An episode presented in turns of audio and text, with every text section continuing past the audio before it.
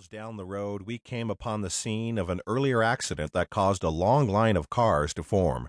However, desperate moments require daring measures.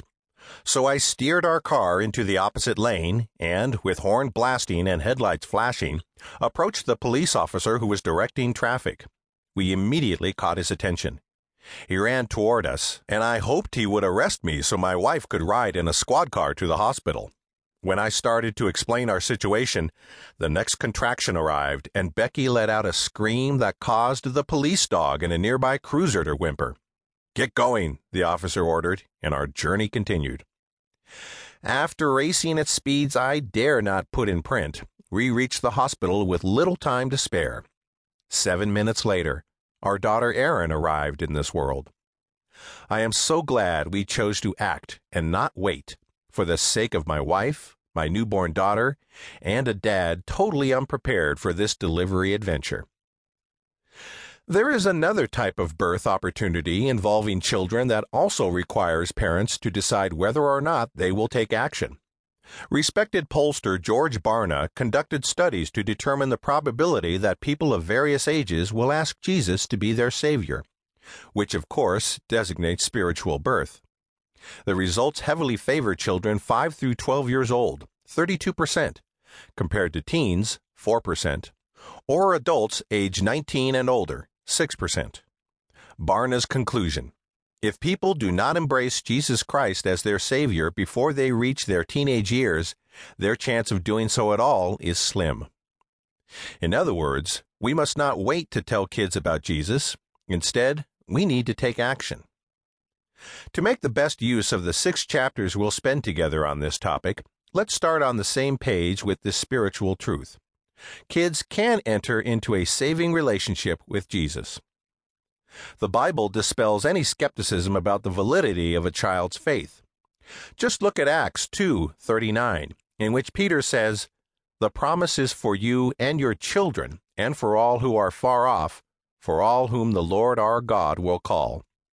The Greek word used in this verse, teknon, literally means child, as in a daughter or son. The promise Peter speaks of is salvation, and clearly it's available to kids. Romans 10:9 reveals the context of salvation. If you confess with your mouth Jesus is Lord and believe in your heart that God raised him from the dead, you will be saved. This verse articulates the inclusive nature of God's saving grace and mandates no minimum age. Of course, the ability to comprehend the promise and the timing in which it happens varies by person, whether child or adult. Focus on the Family's, Dr. James Dobson describes his salvation experience at age three. Moody Bible Institute's former president, Joe Stowell, accepted Christ at six. Evangelist Billy Graham made his decision at 16.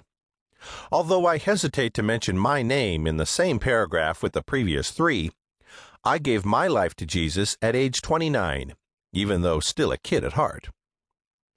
So, armed with assurance from Scripture that kids can enter an authentic relationship with the Lord, along with numerous examples that children do commit their young lives to Jesus, the question becomes how? Good question, because you might be the answer. C.S. Lewis said, There is nothing in the nature of the younger generation which incapacitates them for receiving Christianity. If any one is prepared to tell them, they are apparently ready to hear. You will serve your children well when you are the one prepared to do that. For clarity's sake, the focus of leading your child to Jesus is to equip parents like you and me to help our sons and daughters start a life of faith by accepting Jesus as Lord and Savior. Specifically, this preparation will center on building basic skills for effective one to one conversations about key spiritual matters in language kids will understand. This topic fairly bursts with importance because exciting and unpredictable opportunities for these talks exist at home, even more often than at church. The numbers aren't even close. Reggie Joiner, Director of Family Ministries at North Point Church in Atlanta, has done the math for us.